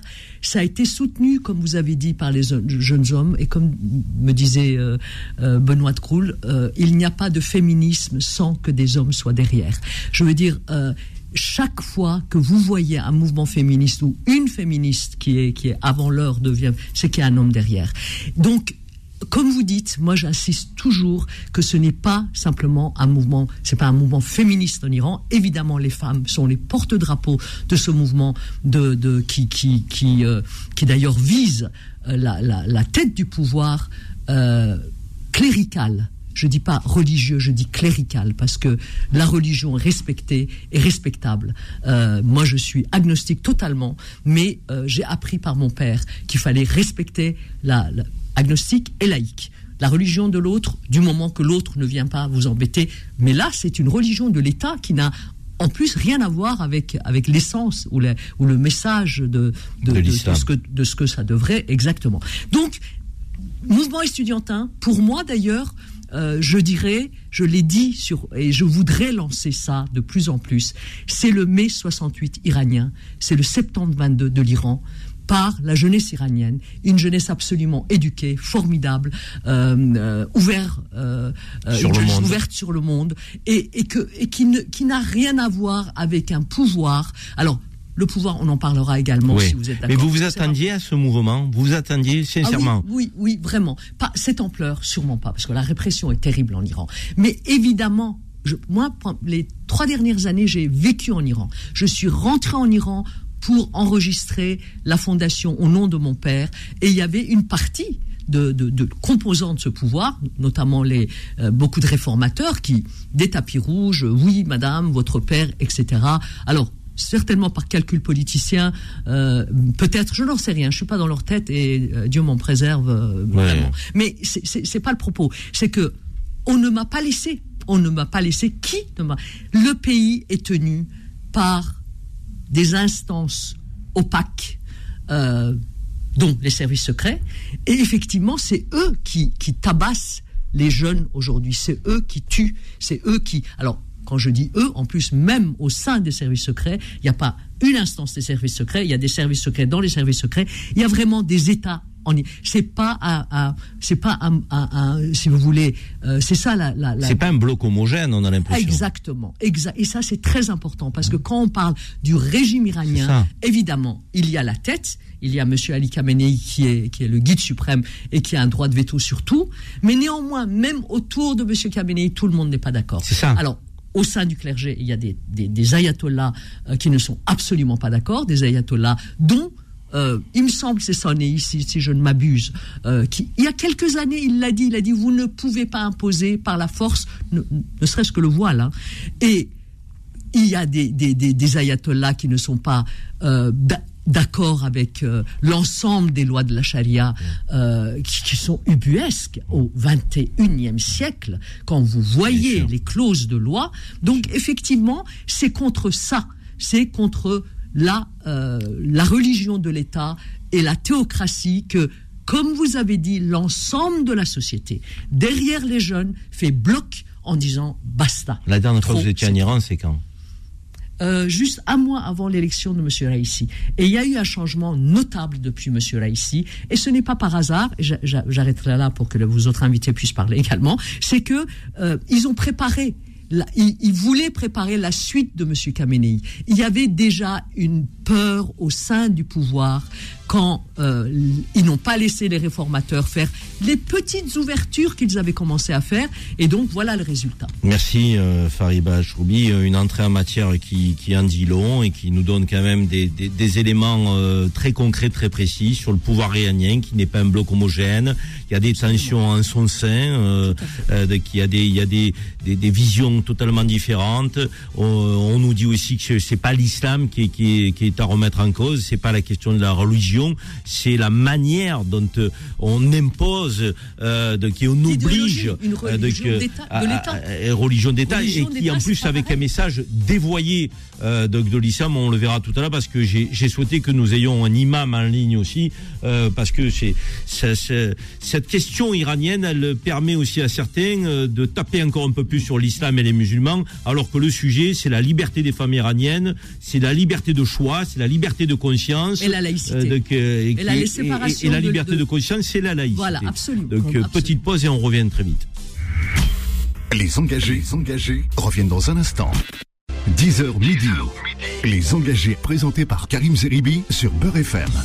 De retour dans les engagés pour le deuxième débat, donc euh, cette semaine, qui porte sur euh, le combat des femmes iraniennes, un combat pour la liberté, pour l'égalité, euh, dans un grand pays. L'Iran est un grand pays, euh, la civilisation euh, euh, perse est une grande civilisation, euh, et c'est vrai que on est atterré de voir euh, euh, en 2022 que ben, des femmes euh, ne puissent pas euh, disposer de, de, de leur liberté de conscience, de leur libre choix euh, euh, dans la tenue vestimentaire, dans la pratique d'une religion ou pas.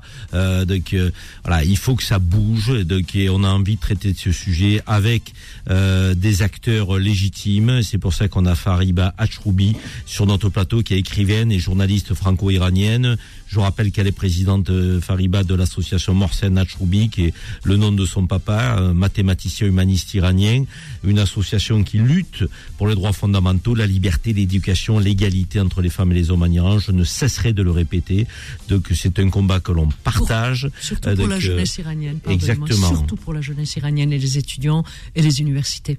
Ce qu'a ce qu'a Exactement, fait mon père pendant toute sa vie. Exactement. Pardonnez-moi Euh, vous êtes aussi auteur d'un ouvrage Ali, la parole défendue. Vous avez écrit d'ailleurs plusieurs ouvrages dont on s'interrogeait euh, hors antenne sur, j'avais dire, le, le peu de, de- de visibilité euh, que qu'on a accordé à ces ouvrages qui sont plus que jamais d'actualité. Euh, en face de vous, Fariba, se trouve Charles Gavami Shirazi, qui est un fils de réfugié iranien, qui est chef d'entreprise, qui manifeste tous les dimanches pour soutenir les femmes iraniennes.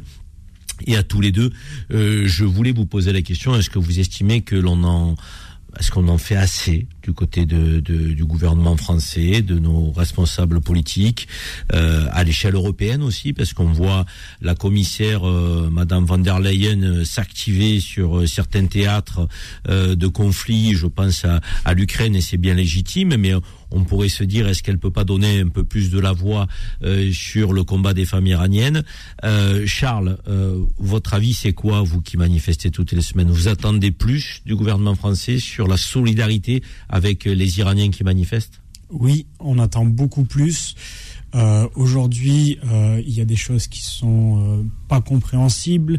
Quand euh, Monsieur Macron serre la main du président Roissy à New York et quelques jours après, ils font une minute de silence à l'Assemblée nationale française pour dénoncer ça. Il faut qu'on trouve un juste milieu et qu'on comprenne, nous les Iraniens, pourquoi euh, Monsieur Macron euh, parle avec M. Roissy alors qu'il demande à l'Assemblée nationale de faire une minute de silence.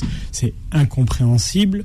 Deuxième chose, il faut pouvoir être libre et euh, parler des choses librement car euh, l'Iran est un pays noble. La première charte des droits de l'homme a été écrite en perse qui est à Persépolis en Iran qui est Kendalenik, Goftalenik, Pendalenik, bien agir, bien parler et de bons actes et où euh, c'était un pays avant ce, euh, ces mots-là qui arrivent en Iran il y a 40 ans était un pays quand même assez libre de s'habiller comme ils veulent.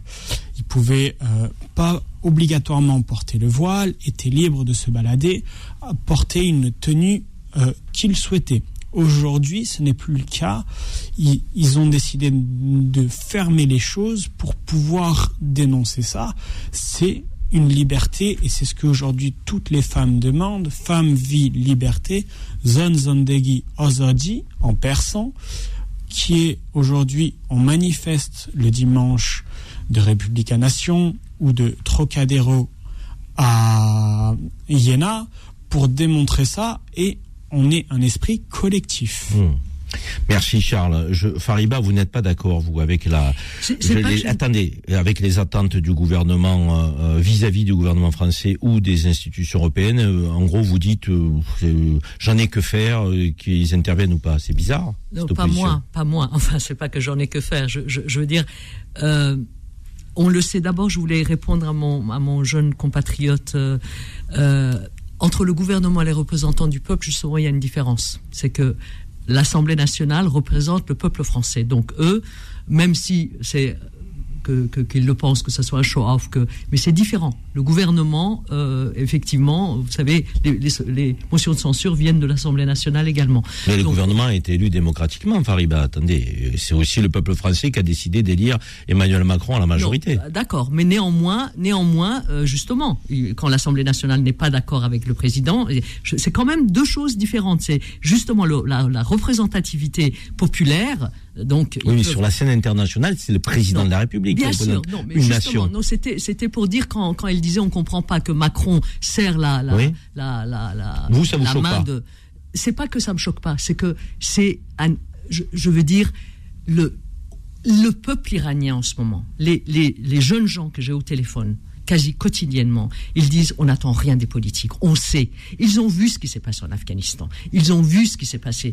Ils ne comptent plus sur les politiques, non seulement leur politique. Ils savent que euh, quand on brandit euh, les droits de l'homme, d'ailleurs c'est pour ça que les Iraniens, non, les Iraniens, les Russes, les, les, les, les Chinois, non, non, rien n'affiche. De, de- des, des postures des droits de l'homme. On n'est pas à- on n'est pas encore à ce que Monsieur le, le grand philosophe allemand Junger Habermas euh, propose que les, la charte des Nations Unies et les droits de l'homme soient un des compo- une des composantes des relations euh, bilatérales entre les. On n'en est pas là. Donc le peuple iranien a très bien compris ça. Ça ne date pas d'aujourd'hui, comme mon, mon jeune ami euh, l'a dit ici. Ça fait depuis 40 ans. Depuis 40 ans que le peuple essaye, le peuple iranien essaye de dire non. D'ailleurs, cette révolution, au début, ça a été une révolution pour la démocratie. L'Iran a fait trois révolutions. C'est le pays qui est au, à la pointe au Moyen-Orient.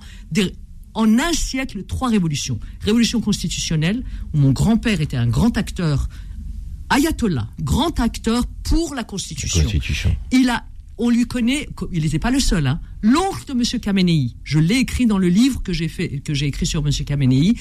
euh, chez Gallimard, euh, Ali Khamenei et, et les larmes de Dieu. L'oncle de M. Khamenei et mon grand-père étaient euh, des, des- des proches collaborateurs des, des révolutionnaires et qui disaient votez pour la constitution des ayatollahs des grands ayatollahs, parce que vous votez pour votre liberté. Deuxième révolution révolutionnaire, euh, révolution économique, avec euh, Feu Mossadegh, euh, héros national pour les Iraniens, qui a nationalisé les sous-sols de l'Iran en 50. Donc, 1906, 1950, révolution anti, anti-royaliste pour une, encore une fois, pour la démocratie en 1978, qui a été effectivement euh, Les mots-là, qui a vu les mots-là. voilà, dérivé par M. Khomeini euh, avec l'instauration de, de quelque chose qui est unique dans l'histoire de l'islam, le règne du jurisconsulte. Ça n'a, vous voyez, donc.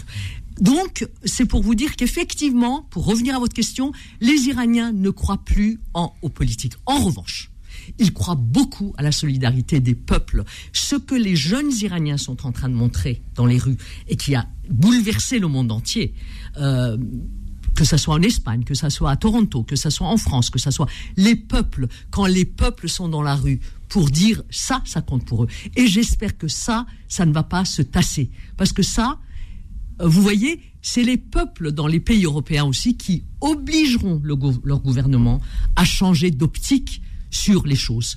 Mais euh, la, la, la rais- les raisons d'État l'emportent toujours, vous le savez mieux que moi. Bien on, sûr. on va pas, on va pas se raconter d'histoire. Donc, Monsieur Macron, en plus, il pense à- aux intérêts de son, de son propre peuple. Il a pensé, à- à tort ou à raison, c'est pas le sujet ici, euh, que peut-être que euh, l'Iran, euh, deuxième réserve du gaz mondial, pourrait peut-être les sortir de, de, de cette impasse en ce moment Bien sûr, euh, de- bien avec l'Ukraine. Donc, euh, non, mais on n'est pas naïf. hein. On sait très bien que les enjeux de business Absolument. dans les relations euh, euh, géopolitiques comptent plus que les, les droits de l'homme en réalité. Donc ça Non, a toujours été le cas. Et même pour un grand pays comme la France, comme le nôtre, qui sommes euh, à l'initiative effectivement de, de la charte des droits de l'homme et du citoyen, euh, euh, c'est les intérêts business. Euh, on a en ligne un imam. Je tenais à ce que dans ce Mm. débat on ait un imam euh, et un imam d'ailleurs que l'on connaît très bien euh, sur Beurre FM, puisqu'il s'agit de Abdel Ali Mamoun, Mm. euh, qui est imam qui officie à la Grande Mosquée de Paris, euh, qui a écrit euh, un ouvrage, L'islam contre le radicalisme, aux éditions du CERF. Euh, je souhaitais que nous ayons un imam parce que moi je trouve quand même qu'on a certains esprits malsains qui profitent de, je dirais, de ce soulèvement de, de- du peuple iranien euh, de, que- contre l'oppression euh, et, et- et le, le manque de liberté euh, pour attaquer l'islam, pour attaquer la religion musulmane, pour attaquer aussi le libre choix en France des femmes de porter le voile ou de ne pas le porter. Donc, euh, et, et je voulais qu'on ait un imam pour que vous puissiez nous rappeler d'abord deux choses. La première chose pour nos auditeurs, euh, parce qu'il faut euh, donc parler au, au nombre le, le plus important possible d'auditeurs, de la différence entre les chiites et les sunnites, euh, monsieur l'imam, cher Abdelali Mamoun.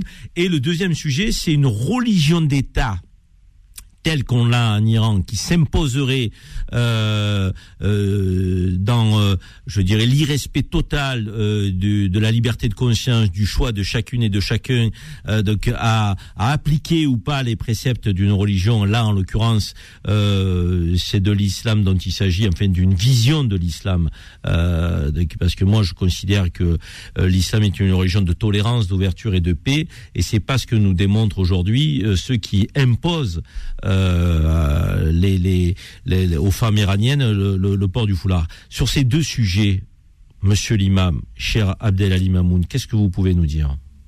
Alors bonjour à, à toi Karim d'abord et à tous tes invités sur le plateau et à toutes celles et tous ceux qui nous écoutent sur Beurre FM. Euh, Chiite, sunnite. simplement, Tu alors, peux- nous, qui, ce qui est compliqué dans cette euh, histoire, c'est que cette révolution iranienne est une révolution euh, qui a spolié l'islam de, la main des dieux, de Dieu d'abord, ensuite qu'il a euh, imposé et, aux mains et qu'il a mis dans les mains d'un islam des moullas, d'un islam, d'un clergé islamique euh, humain, et qui, bien entendu, euh, se, se transforme en un islam politique. C'était exactement la définition de l'islam radical que nous condamnons depuis des décennies. Donc cet islam, bien entendu, euh, il faut euh, y mettre fin, puisqu'elle va en contradiction avec les préceptes et les références scripturaires de notre religion, que sont le Coran et la tradition, qui disent tout simplement non contrainte en religion, et d'autres versets qui disent tu ne guideras pas qui tu aimes, et c'est Dieu qui guide qui il veut, et c'est chacun d'entre nous est libre de pratiquer ou de ne pas pratiquer, sinon à quoi bon le, le libre arbitre, à quoi bon l'examen divin si c'est euh, une autorité qui impose la pratique religion aux citoyens, euh, comment je pourrais être jugé le jour du mois dernier si on m'a imposé une pratique? Donc ça n'a aucun sens. Donc c'est Que, contradictoire. Euh, c'est un, instant, un contradictoire. instant. Abdali, c'est contradictoire avec le message originel de la religion musulmane, de l'islam, que de vouloir imposer à tous des préceptes dans une communauté nationale, quelle qu'elle soit. Tout à fait. On doit, il, doit, il doit y avoir le libre arbitre, sinon l'examen, il sert à quoi? On parle de la vie d'ici-bas comme étant un examen dans lequel l'homme a le choix de faire le bien et le mal, de choisir entre obéir à Dieu ou ne pas obéir. Et euh, sinon, euh, sinon, à quoi bon s'il y a une autorité qui vient imposer euh, les règles de Dieu, du moins entre guillemets, hein, parce que là, il faut encore euh, voir si c'est effectivement les règles de Dieu ou ce sont leurs règles à eux qu'ils imposent, un- des règles phallocrates, patriarcales, euh, misogynes, euh, etc. Et j'en passais des meilleurs. D'accord. La, diffé- la- différence, Abdelali, entre les chiites et les sunnites, d'où vient cette, cette distinction pour nos Eh ben, auditeurs? tout simplement, c'est que nous, sunnites, nous considérons que tous les humains sont faillibles, sont vulnérables, peuvent se tromper, et qu'il n'y a pas d'autorité, il n'y a pas de, ce qu'on appelle d'épiscopat, c'est-à-dire d'autorité représentante de Dieu sur terre, de vicaire qui aurait un pouvoir divin euh, qui, euh, qui aurait été légué à, des individus. Par exemple, l'expression ayatollah, ayatollah, ça, veut dire euh, signe de Dieu. Ça veut dire que le, ayatollah serait lui, sa personne, un être sacré dont les mots et les actes seraient euh, infaillibles et euh, émaneraient directement d'une inspiration divine. Ce, ce- ce qui est totalement absurde, que de vouloir prétendre ce genre de choses, alors que cette réalité-là théologique est réservée à la personne du prophète Mohammed, qui est un prophète, qui a reçu la révélation, et qui, malgré qu'il soit prophète, il y, a eu, il y a eu des circonstances et des réalités dans la vie du prophète humaine où il a pu faire des mauvais choix.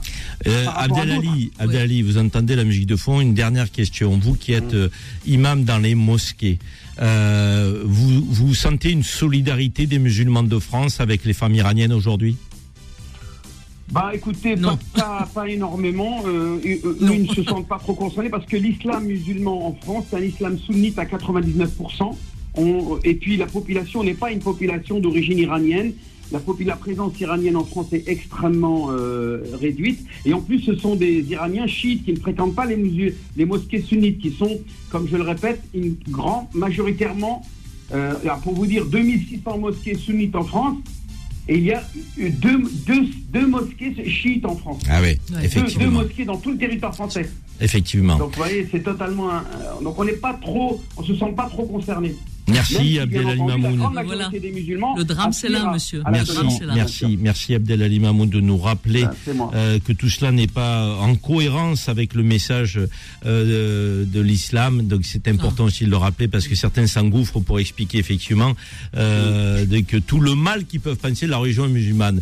Euh, une nouvelle pause et on revient pour poursuivre le débat avec mes invités en plateau. Les engagés, les engagés reviennent dans un instant. 10h midi. Les engagés présentés par Karim Zeribi sur Beurre FM. Alors on a euh, le débat sur les, les femmes en Iran qui euh, nous, nous fait ressentir ce qu'on a ressenti aussi sur le débat des retraites, c'est-à-dire que le temps passe trop vite. Et ben oui, je suis désolé de vous le dire, mais là aussi, on va revenir dans une prochaine émission et s'il faut passer une heure et demie, on passera une heure et demie parce que il y a des avis euh, contradictoires. Et d'ailleurs, euh, Fariba Choubi, vous vouliez réagir sur les propos de l'imam avec Oui, lequel vous n'étiez pas absolument. Je d'accord. crois que M. l'imam ne connaît absolument pas le chiisme. S'il parle de la déviance des ayatollahs euh, c'est-à-dire euh, effectivement la religion de- ce n'est absolument pas l'âme du chiisme et euh, tous les ayatollahs euh, ne sont pas ce que dit Monsieur, monsieur, monsieur l'imam. Et d'ailleurs, euh, c'est le chiisme qui permet le- la révision euh, des, des- des- du Coran et qui permet effectivement que le Coran soit en accordance avec son temps. Moi, je vois pas ça dans le sunnisme et surtout quand je vois euh, malheureusement les déviances euh, ces dernières années des salafistes, etc., ça ne vient pas du chiisme. hein. Le chiisme, effectivement, a, a ses torts, a le chiisme de la religion de l'État. Mais hélas, moi, je veux bien avoir un, je, veux répondre à Monsieur l'imam sur euh, pas en tant que théologienne, mais en tant qu'effectivement quelqu'un qui, euh, grâce au livre que, j'ai, euh, la commande de- de- d'Éric Pognier, je me suis penché sur l'histoire du chiisme. Il y a des merveilles dans l'histoire du chiisme que le monde ne connaît pas. Merci Fariba. De toute manière, on- n'est pas, on n'a pas vocation à opposer le sunnisme et le chiisme. Je pense que des déviances, il y en a partout, dans toutes les religions et dans ces deux courants euh, de, de, de l'islam. Donc, euh, Karim, l'agnostique, l'agnostique, l'agnostique vient, vient de la grande gnostique du votre monde du contradiction. L'imam n'est pas là pour vous répondre. Donc, euh, euh, mais en tout cas, on a souhaité effectivement que vous puissiez dire ce que ce que vous pensez de son intervention.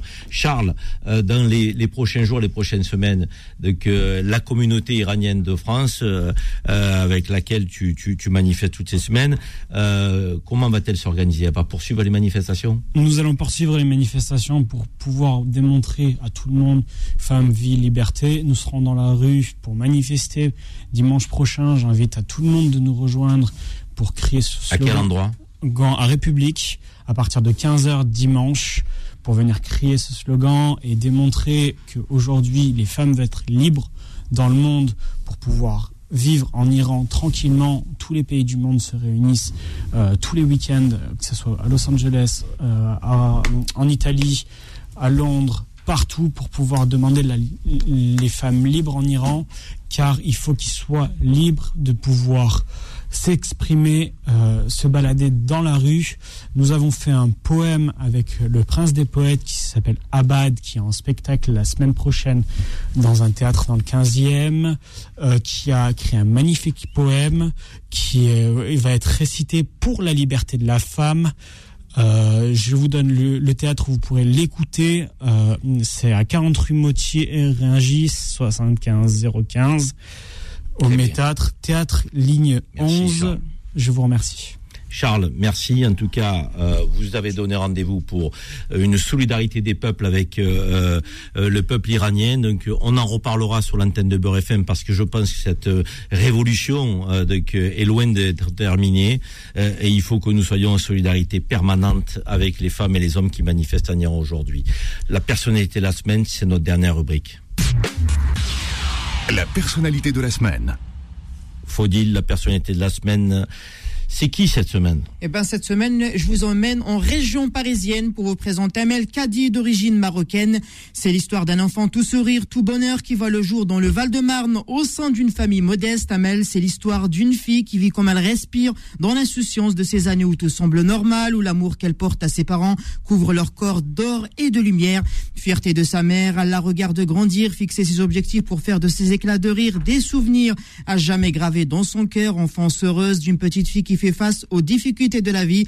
Dès son jeune âge, va malgré tout devenir une jeune femme épanouie.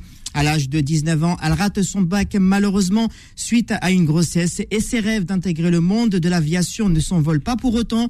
Elle commence sa carrière comme femme de ménage au sein de plusieurs aéroports parisiens avant d'enchaîner une autre expérience en tant qu'agent de sûreté aéroportuaire.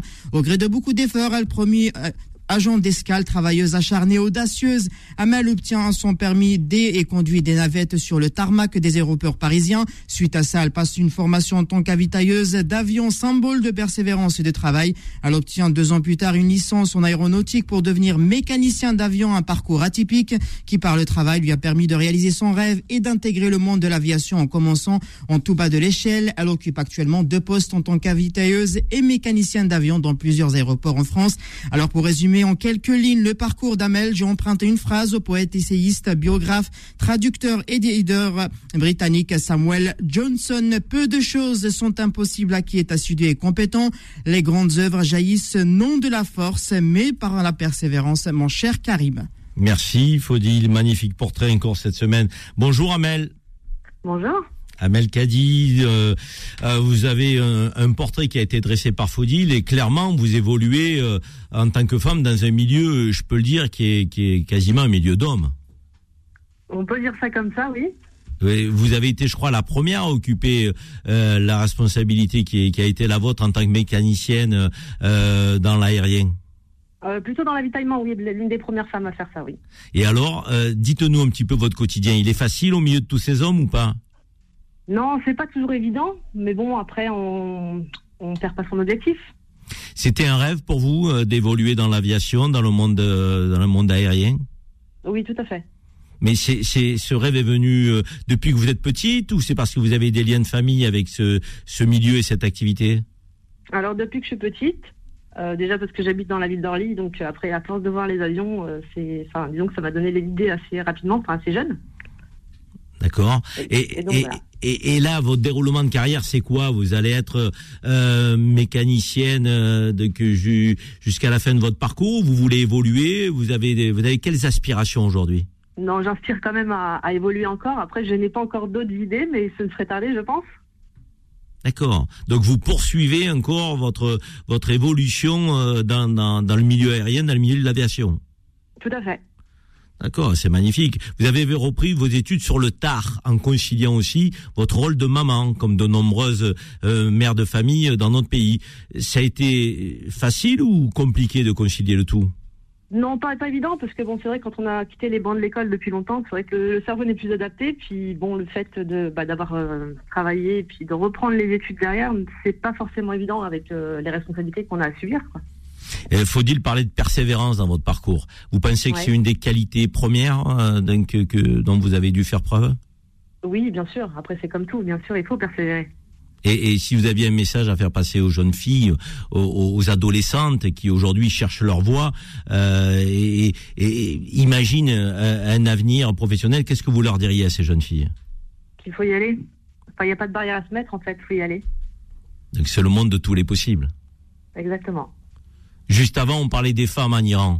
C'est un sujet oui. qui vous tient à cœur? Tout à fait, oui.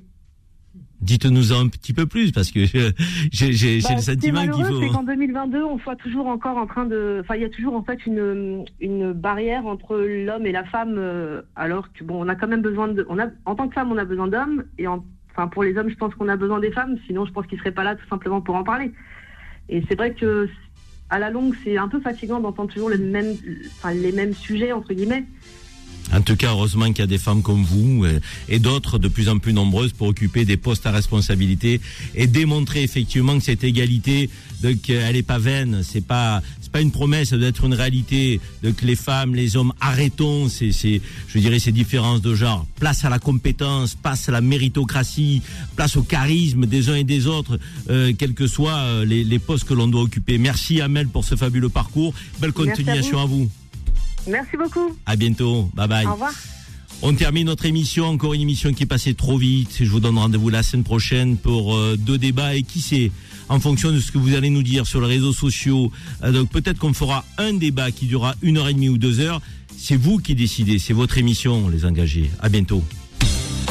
Retrouvez les engagés tous les vendredis de 10h à midi et en podcast sur beurrefm.net et l'appli Beurrefm.